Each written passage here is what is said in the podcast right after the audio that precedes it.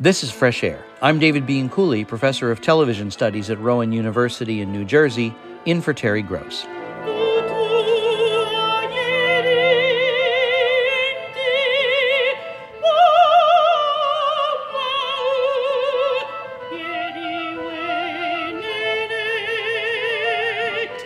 That's countertenor Anthony Roth Costanzo in the title role of the Metropolitan Opera's production of the Philip Glass opera Akhenaten about the Egyptian pharaoh who was married to Nefertiti. It was a career defining role for him. The album from the production won a Grammy this year. And next week, he returns to that celebrated role at the Met Opera. Today, we feature our interview with Anthony Roth Costanzo. As a countertenor, he sings in the range associated with women's voices. Some of his repertoire from the 16 and 1700s, music by such composers as Handel and Monteverdi, was originally written for castrati, men who were castrated before puberty to prevent their voices from changing and deepening. Costanzo also sings contemporary music. Terry Gross spoke with him in 2019. We'll hear Costanzo singing an excerpt from Akhenaten a little later, but let's start with an excerpt from Philip Glass's Liquid Days. This is from Costanzo's album ARC, which came out in 2018 and features him singing music by Glass and Handel.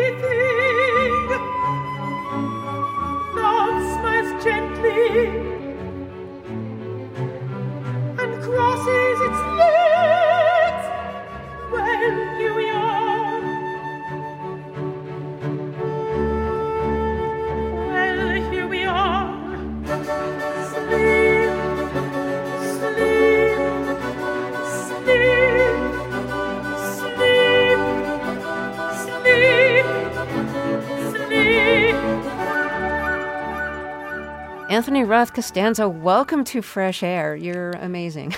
so, Thanks for having me, Terry. I'm thrilled. So let's just start with what does it mean to be a countertenor? So, a countertenor is essentially a man who sings in a falsetto voice. And um, the falsetto voice is just particularly resonant and well developed. Um, and it's that simple. So, what's the difference between what you do and, for instance, what Smokey Robinson does? well, actually, we do the same thing physiologically. So every person has these two vocal cords and they come together. I sort of um, liken it to blowing grass between your thumbs if you've ever done that, and it makes a little buzzing sound. You blow air between these vocal cords and they buzz like a kazoo would. And if we had no head, that's all it would sound like. But the kazoo sound travels up into our bone structure in our face and within our mouth, and it takes shape, it takes color, it takes volume bouncing around in there, and it comes out as sound And as opera singers, we learn to sort of use that air and those resonating spaces with the utmost finesse. There are also, of course, muscles involved. There are 60 muscles in the throat. So, as a countertenor, we're bringing the vocal cords together, but we're only bringing a portion of them together, say two thirds of them together, leaving a little space for some extra air to escape. So, what that means is that most falsettos in most men are kind of airy because you hear the air escaping. Whereas a countertenor learns really how to bring those cords to full approximation, as it's called, meaning fully together, but leaving that little bit that doesn't vibrate, and therefore making a very rich, very operatic sound. can you th- sing in a kind of falsetto, like you know that a pop singer would use? Yeah. Compare that to your operatic voice. Sure. Well, you know, Justin Bieber or Justin Timberlake, those people who use falsettos, they generally do something like, hoo, hoo. You know, that's the, the feeling of it. And they're really close to the mic. So it might be like, you baby, you know, and it has a little bit of that sound. Whereas if I'm singing falsetto, as a countertenor, it's going to be more something like this. This is the part where I guess I back up from the microphone. Yeah, I think you better do that.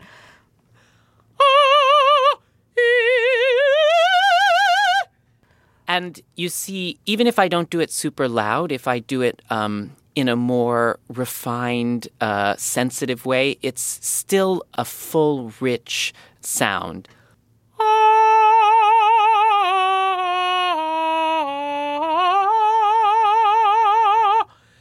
So it has a, a, different quality, and it's really just about conditioning, like anything, like going to the gym, learning how to make your body do something specific. Right, and I can hear like there's there's no air in that sound. It's just hopefully all, it's just a full bell like sound. I can hear the difference in what you're doing. I I get it. and I I think the the um, the completeness of that sound is what allows it to carry unamplified in an opera house. Can you give us a sense of the range of your voice, how low you can go and how high you can go? Well, the thing about countertenors is we have our quote unquote male voice or, you know, normal chest voice. So I can go all the way down into a baritone if I want. But on the high end, I go up to a high A, or, you know, in my youth, I would go up to a high C, you know, things that are more in the Queen of the Night territory, if that's a reference people know. Um, but I don't go quite that high. I'm not really a soprano. It's usually in the mezzo soprano range.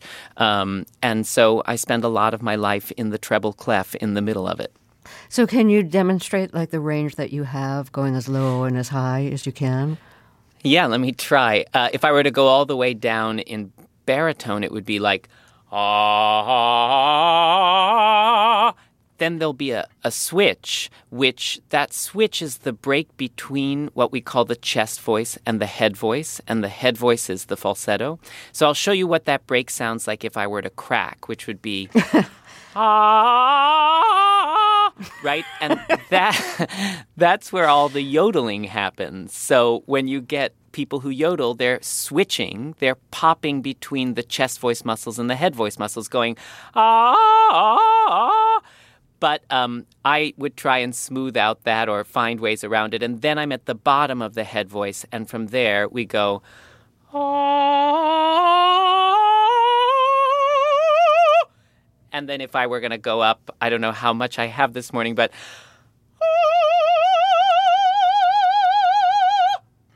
So, um, and it could go, you know, even a little higher, uh, probably after 11 a.m. yeah, we're, we're recording this. It is now 10:15 in the morning as we record this.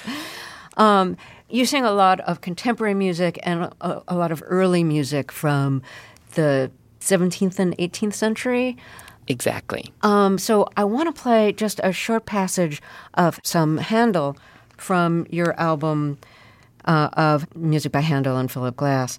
Um, and I'm choosing this because, like, you're singing some low notes as well as the high notes in this. So I thought it would be an interesting time to play this. This, this is from Handel's opera Rodelinda, and this is the Vivi tiranno. Do am I pronouncing that correctly?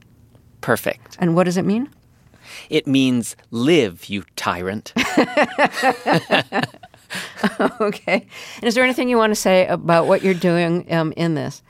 Yes, so um, it's a great aria in the opera in which um, I save my captor, the bad guy, from an even worse bad guy. And I say to him, Look, I saved you to show you that my heart is bigger than my fate.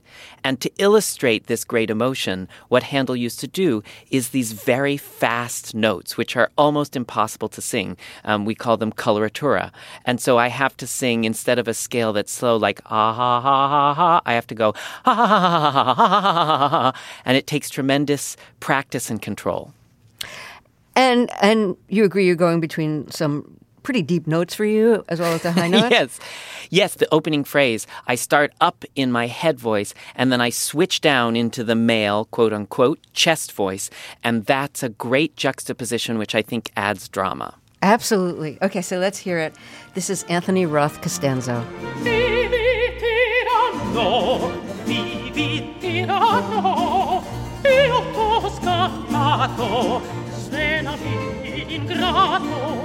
Sfoga il furore.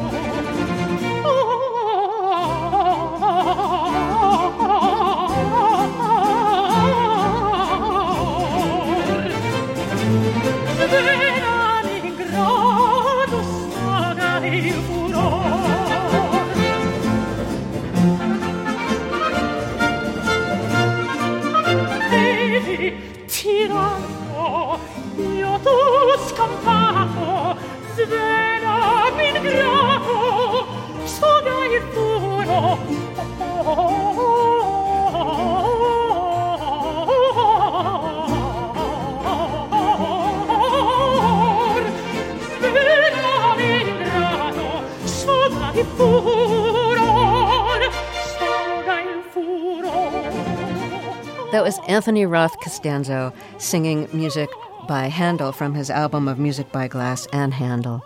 And he's about to star in the Metropolitan Opera production of Akhenaten, the Philip Glass opera.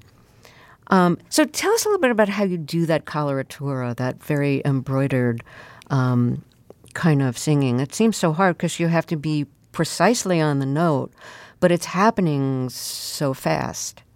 Yeah, and you want it to be distinct, each note to be distinct, but you don't want it to be um, breathy, like you don't want it to sound like ha ha ha ha ha ha ha. ha. You want it to sound like one beautiful phrase, not machine gun like, but more, you know, elegant. so, um, so it takes a lot of practice, um, and I start slowly. You can imagine, you know, I put a metronome on, it goes tick tock, tick tock, and I go dee dee dee dee dee dee dee dee dee dee dee dee dee dee dee dee, and then I would speed up that metronome little by little. You gain speed. It sort of goes into your muscle memory, um, and you figure out eventually uh, how to do it full tilt. It must take such patience. Um, it does take patience. It takes a lot of failing and frustration. Um, but also, what's amazing about singing is that the muscles involved in it are involuntary. And so, how do we control them? And the only answer is with imagery, really, with the mind. And, um, you know, there's a great book by, I think, Thomas Hemsley called Singing in Imagination, and he talks about how the mind fires a set of impulses and they have an effect on the muscles. And then you have to sort of follow the Pavlovian principles and you have to teach those muscles what you want them to do. So when I'm singing a high note, my great teacher, a teacher I've been with 21 years, might say in her very dramatic way, Anthony, imagine that a flower is opening when you hit that note. And, um, and so I would imagine in the voice of Joan Patenaude Yarnell a, a rosebud opening. And that teaches my muscles to do a particular thing, that, that image. And so when I go on stage, if I've taught my muscles well, all I have to do is picture that. So at the same time that these muscles are involuntary, so that you have to use imagery to get them to do what you'd like them to do, they are muscles and they can be strengthened. So you have very strong muscles in your throat. I don't know if you can strengthen the vocal cords per se, but you can strengthen the muscles. So what exactly are you strengthening when you strengthen your voice?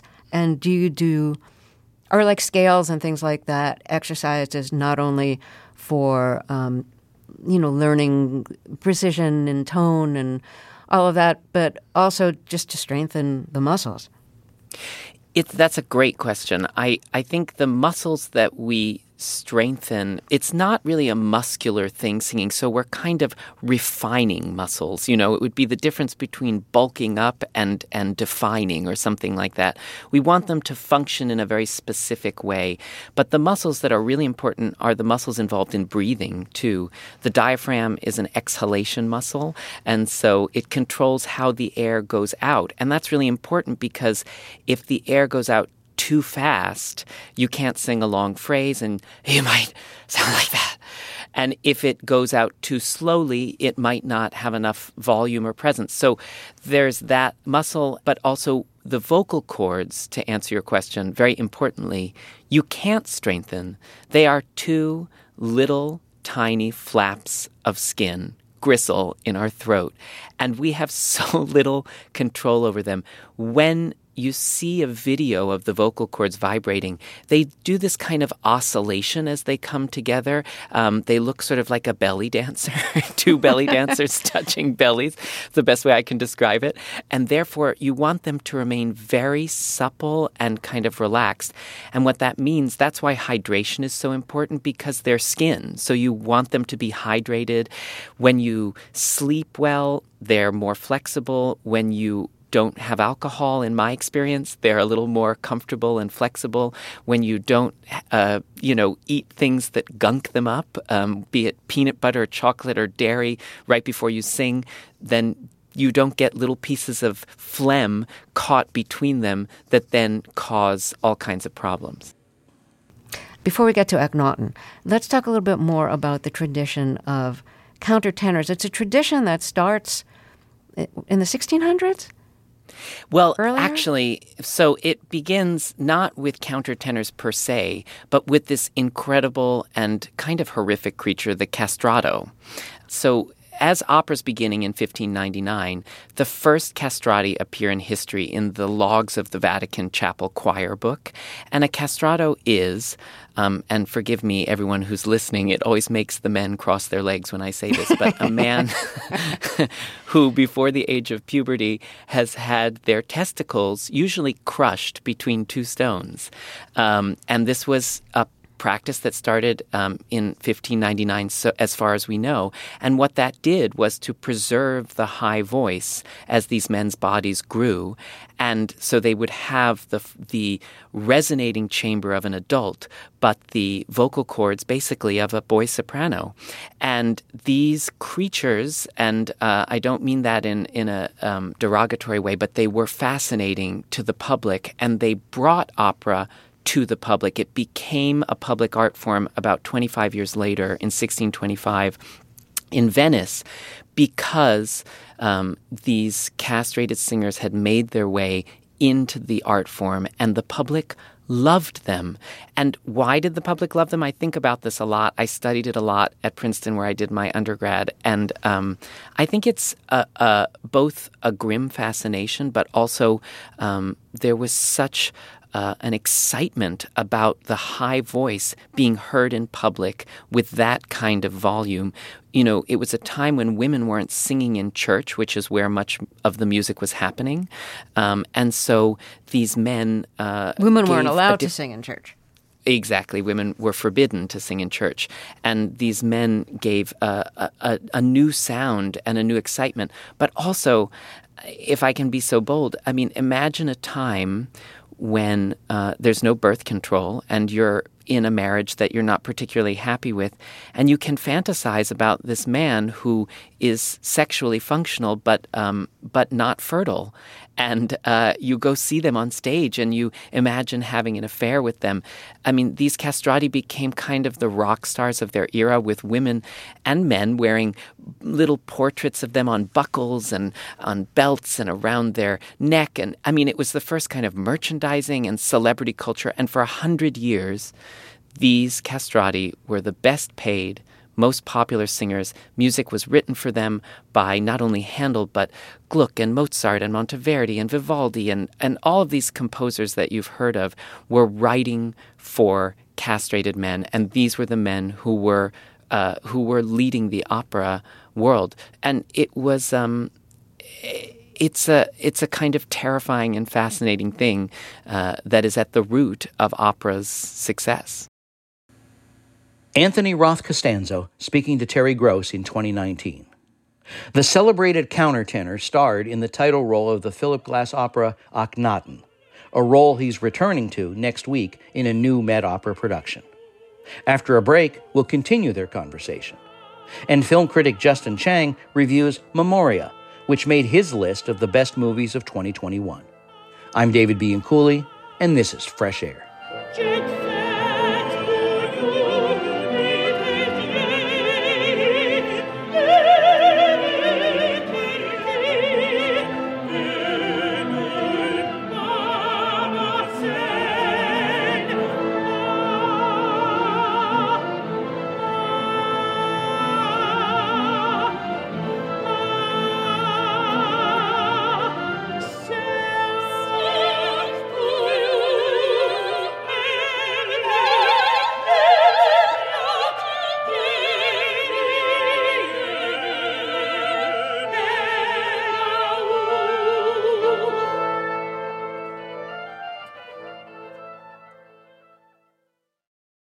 Let's get back to Terry's 2019 interview with Philip Roth Costanzo.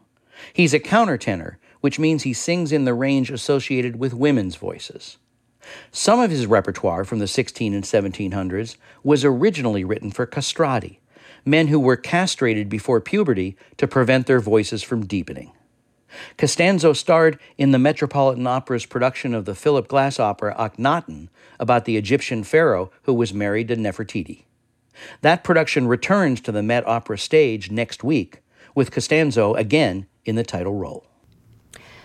So, since you're about to star as Akhenaten in the Philip Glass opera Akhenaten about the ancient Egyptian pharaoh, um, let's start with who Akhenaten was and what he represents in the history of ancient Egypt. Akhenaten is fascinating and also really complex. He uh, was a pharaoh who, in 1375 BC or so, uh, think 200 years before Moses, so a long time ago, um, became pharaoh at 17. And a few years later, he has this idea that instead of hundreds of gods in Egypt that had been there for most of their history, we should narrow it down, they should narrow it down, and there should be one God, and that should be the sun um, Ra, the sun god. And that was because the sun gave life to grass, and grass gave life to the cattle, and the cattle gave life to us. And not only was that revolutionary, but he united Upper and Lower Egypt. He created a new city in no time flat. I mean, really, really fast. And he changed the way culture existed. He he changed how writing was done. He changed how uh, art was made and how people were represented. He wanted Egyptians represented not as stick figures in hieroglyphs, but as these curvy, realistic depictions of humans with their kids on their laps, looking into a man looking into a woman's eyes and and expressing love. He wanted all of these things um, to be represented that way, and then 17 years after he'd made this new kingdom and new way of existing, he disappears. And we don't know how. Um, it's reasonable to think that he was killed because after he disappears, every representation of him in art, in stone, is destroyed. And everything that he has changed is reversed. Um, all of the progressive things, to use a contemporary word, um, that he he put forth uh, were uh, turned back. Um, and so uh, he becomes a kind of cult figure later on when he's discovered for a lot of different people. And the history is cloudy, of course, because it's so old. But what's as interesting as the history is its interpretation throughout um, the past few hundred years. I think a lot of people now think that Akhenaten might have been trans.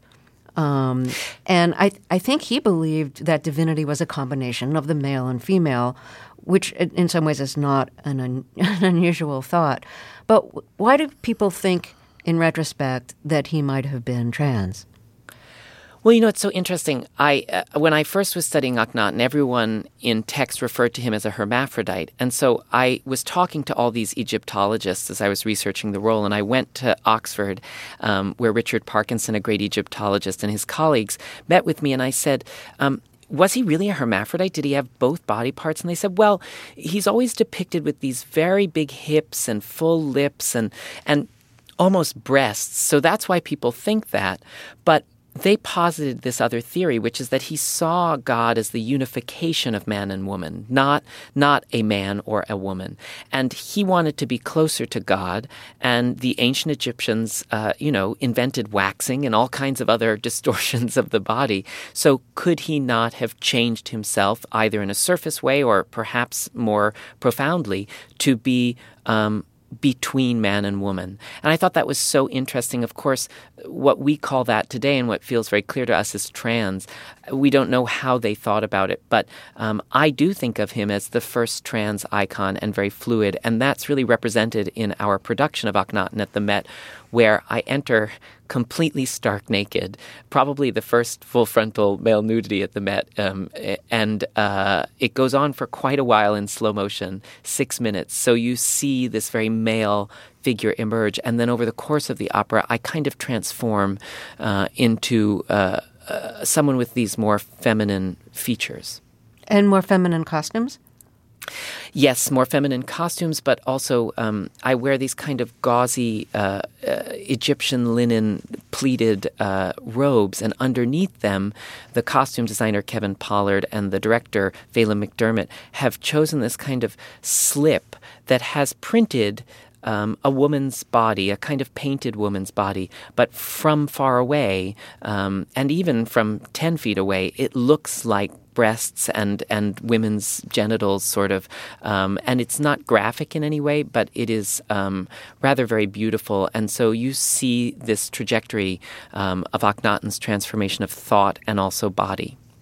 Uh, just tell us a little bit about entering naked. You've done this you've done other productions of Akhenaten and you've made your entrance naked before. What is that experience like? and are you wearing well, any body makeup or anything? um, not very much. I, uh, I, there's a little, I think, oil and um, occasionally a little bit of shading to just help the working out I've been doing furiously for the past three months preparing for it. But, but uh, no, when the director asked me to be naked, I said, Well, why? And he said, You know, it's going to create this magical effect. And in fact, we don't do it in a way that's sensational, in that I don't kind of run on stage with everything flapping all over the place, but rather I'm revealed and I walk with such slow intensity. And keep in mind, I shave my head entirely, like you know, with a Bic razor, and um, and wax my entire body because the Egyptians thought hair was disorderly. So we go full method on this, and I'm I'm this shiny, completely smooth, alien-looking creature who's totally naked, and it takes me about three full minutes, which is actually a long time, to walk down 12 steps and I walk down this staircase facing the audience. And I've learned that if there's any tension in my body, it doesn't work if I'm nervous about it. Um, but if I stare at the audience with great focus, with great conviction, and completely released, they can't move. They feel they can't even breathe. I can see it happen. And from that moment on, we have their focus and their attention in a way that lasts the next three hours. That takes confidence. yeah, you know, um, it takes community. Actually, is is what I've discovered. When I first did it, I thought, well, uh, maybe I shouldn't go naked till the final dress rehearsal, you know, before we open. Then I thought, no, that's crazy. I'll be so nervous. So I said to my castmates, okay, when you're all in costume, you know, and there are a lot of people. There's the chorus and the orchestra and the, you know, it's a hundred people or more. Um, and uh, I said, I'm just gonna be naked from the first time we're in costume on stage. And they said, okay, okay. And Terry, I was standing in this little thing I'm revealed in, and my heart was beating so fast because, you know, you've been in a room with these people for six weeks. They know you, you've become friends, and now they're going to look at you naked. And uh, I uh, did the walk, you know, the four minute walk down the stairs, and we had to stop because a light didn't work or something. And I covered myself, and they all applauded, and we all laughed. And from that moment on, I knew I had this community of people, and that community, it's not only the performers, but the directors and the stage managers and everyone involved. That's what makes a piece of art. And that's the chemistry that you feel come on stage. And um, that's what allows me to do it. It sort of carries me through, and I feel I'm a part of something larger. It's not just about, you know, 4,000 people staring at my penis. Well, let's hear you sing something from Akhenaten, and, and there's no recordings yet from the Met to play. But you did an album of um, songs and arias by Handel and Philip Glass, and the last track on this is from Akhenaten. It's "Hymn to the Sun." So tell us where this fits in musically and thematically in the opera. Most of the opera is in ancient Egyptian and Aramaic and languages like that, and um, which you'll have a one... lot of use for when this is over. well, it's been fascinating to learn them, but what's great about the way we do it is we don't actually project super titles or translations. So you don't have to worry about it. It is a ritual that happens in front of you, and it's like unlocking these spirits of ancient Egypt. And I kind of love that. And I guarantee you will understand everything that's happening, even though you don't get the words. Um, but uh, this hymn is the only thing in English. And it's in English because I think it's inside Akhenaten's head. And, and Philip Glass actually specified that it should be sung in the language of the audience who's in the theater. And that's because it's kind of a prayer and a private moment between Akhenaten and his God. And in our production, a huge sun that's the size of the entire stage. It's actually an inflated ball. Most people don't know that, lit from the inside bigger than you can imagine. It's the size of a room. It envelops the whole stage, and I'm there dwarfed by it, singing um, about nature and about what this sun means. Okay, so let's hear Anthony Roth Costanzo from his album Arc, featuring music by Handel and Philip Glass. And he's going to be singing Hymn to the Sun from the Glass opera Akhenaten.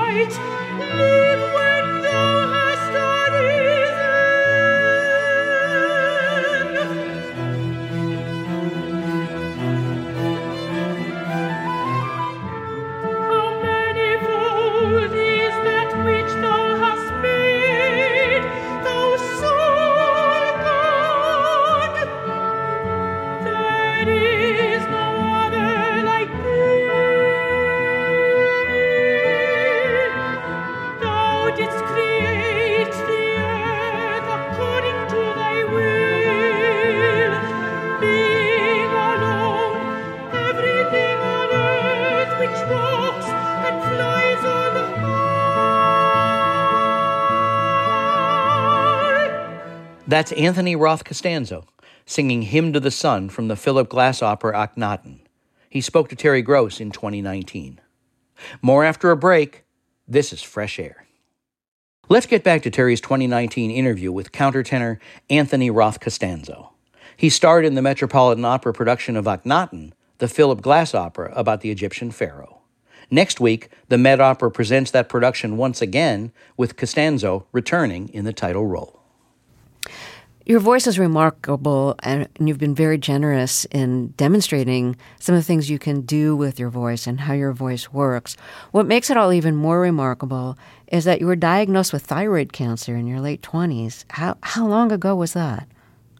Uh, 10 years ago, and it was kind of amazing, Terry. I mean, you know, in the moment it might feel like a crisis, but looking back on it, it's fascinating because I was in a voice lesson with my teacher, Joan Patenaude Yarnell. She's this kind of, you know, fun, eccentric diva. And, and she said, Anthony, ask your throat doctor why you're turning your head to the left. Might it be your thyroid? And I'm thinking to myself, what, a thyroid? She's not a doctor. She doesn't know what she's talking about. And you know that experience. You go to the doctor and you think to yourself, should I ask about that thing or should I not? And so I asked, and the doctor said, nah, I don't think it's anything. But, you know, go get go get an ultrasound. I got an ultrasound. There was a cyst. They said, don't worry about it. Everybody gets cysts on their thyroid. But, you know, get a biopsy if you want.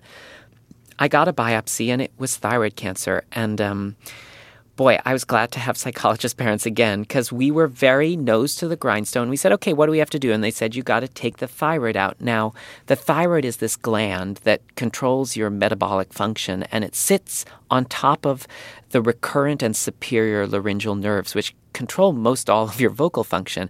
And they have to kind of cut the thyroid off those nerves. And that is like getting gum out of hair. you know, it's not um, a clean cut.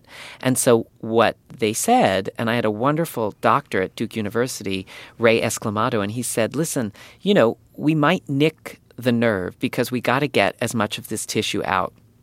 And if we nick the nerve, it's going to affect the way that you sing. And I had to really think to myself, okay, well, uh, what is my identity? You know, I'd spent my whole life singing. Um, and I realized that, you know, I'd gone to college. I liked uh, making creative things. I liked producing. And um, I could figure something out. And so we went through the surgery. It took two surgeries, actually. They had to do it in two parts, and we took it out. And every time I'd wake up um, from surgery and I'd go, hello. And then I think, oh, okay, I still have a voice. This is a, it's a good start. Um, then my teacher worked with me about two minutes a day for six weeks, and we built up to singing an aria. And um, the next year, I won the Metropolitan Opera competition, and um, I had a career. It's amazing. Did the doctors who operated on you know that you were a singer and how important your voice was? They did, and I think uh, the surgeon said that he had never been so nervous to operate before, in part because I think I gave him a CD of something I'd recorded, and I said, you know, don't mess it up, essentially. and and uh, I, I, early on, I, I made a list, and I would go into the doctor with these lists. I'd say, well, if this were to happen, would I be able to do this? And in terms of the function of the pharynx, or, you know, I knew all of the physiology of the voice at this point. So I asked him these very specific questions, and he would answer them graciously, but at a certain point, he said, listen, the bottom line is I can take this out and you can risk not being able to sing, or you're going to have cancer, which means eventually you'll die. So you got to make that choice. And that made it very clear for me. Yeah.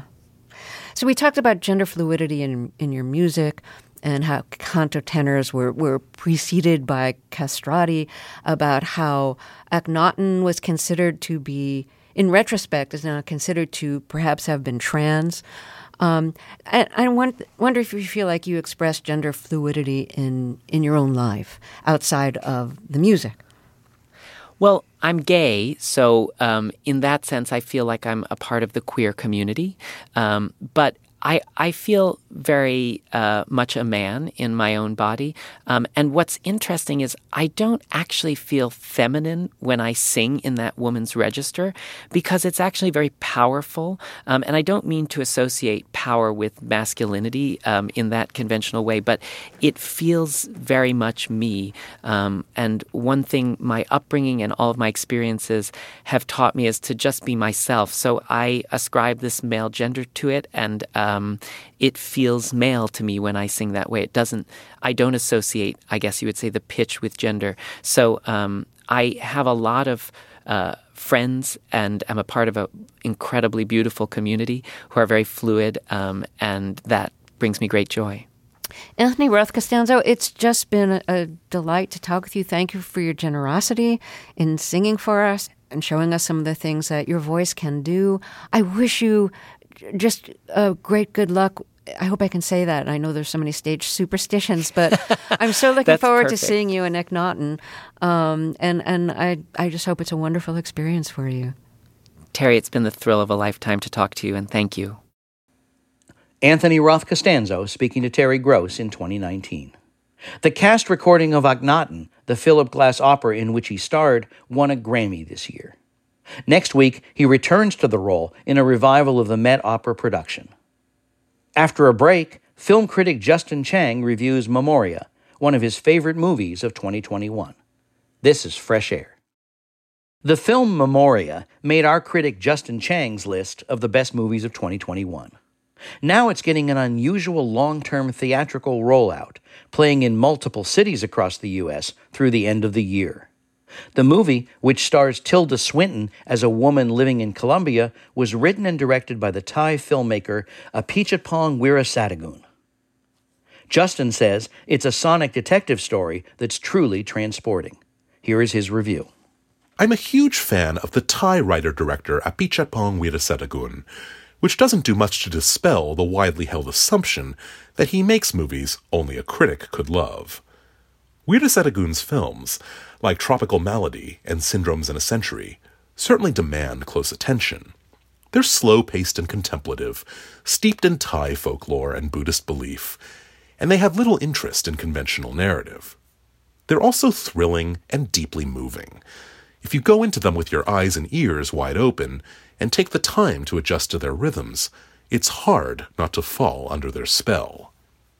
Weerasethakul's new movie is called Memoria, and while it's as marvelously strange as anything he's ever made, it's also a bit of a departure.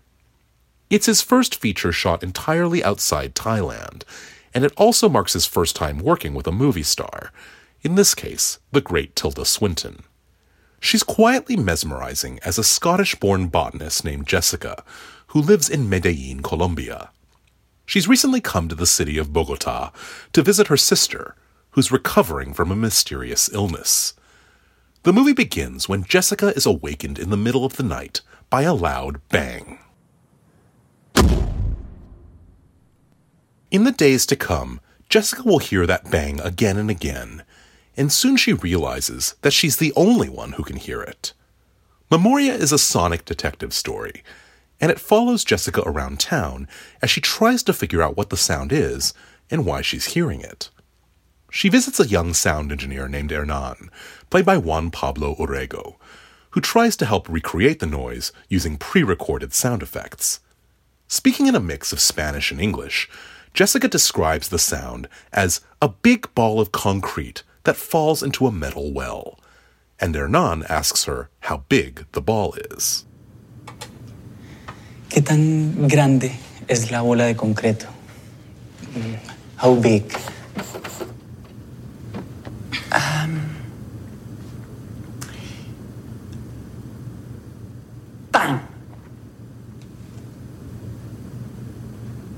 And, and then, then it shrinks. I mean, it, it probably sounds differently in my head. Jessica's investigation leads her in a lot of strange directions. She visits an archaeologist who's studying some recently excavated human remains that may have something to do with the sound she's hearing. She spends some more time with Hernan, but then he suddenly vanishes, leaving her and us to wonder if she's losing her grip on reality. Eventually, Jessica travels to a nearby mountain village and meets an older fisherman, curiously also named Hernan, played by Elkin Diaz. Could they be two different versions of the same person? It wouldn't be a surprise in Weerasethakul world, which is full of parallel realities and reincarnated spirits. Hernan says he's both blessed and cursed by his ability to remember everything that has ever happened to him, which provides a clue as to the significance of Memoria's title. It all builds to a climax that left my jaw on the floor as we finally find out what's been causing that sound. Though, as always with Weerasethakul, the revelation yields more questions than answers. But while Memoria has its share of baffling moments, Swinton's restrained presence anchors every scene. There's something especially emotional about the time Jessica spends with the older Hernan, in which we see two people who have never met forge an inexplicable yet profound connection. You can't take your eyes off Swinton, even when she's simply sitting still and quietly listening to someone speak. You're reminded in these moments that just listening to someone can be an act of radical empathy. There were a lot of mixed reactions last year when the film distributor Neon announced that Memoria would only be shown on the big screen as part of a never ending road tour style release. As of now, there are no plans for the movie to be made available on DVD or streaming platforms.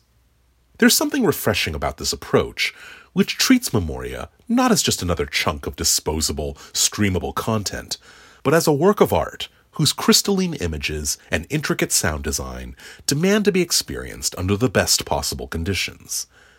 I hope you'll get to experience Memoria, as it's one of the most transporting movies you'll see or hear in a theater this year.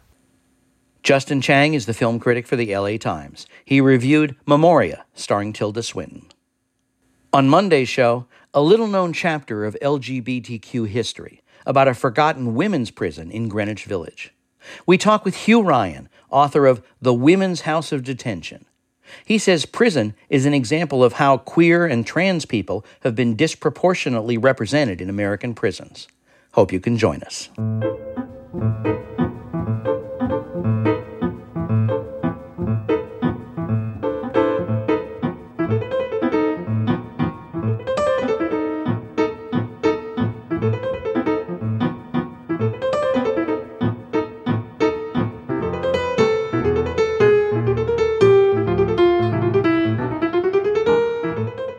Fresh Air's executive producer is Danny Miller. Our senior producer today is Roberta Shorrock. Our technical director and engineer is Audrey Bentham, with additional engineering support by Joyce Lieberman, Julian Herzfeld, and Adam Staniszewski. Our interviews and reviews are produced and edited by Amy Salit, Phyllis Myers, Sam Briger, Lauren Krenzel, Heidi Saman, Teresa Madden, Ann Marie Baldonado, Thea Chaloner, Seth Kelley, and Joel Wolfram. Our digital media producer is Molly Seavy Nesper. For Terry Gross, I'm David Bianculli.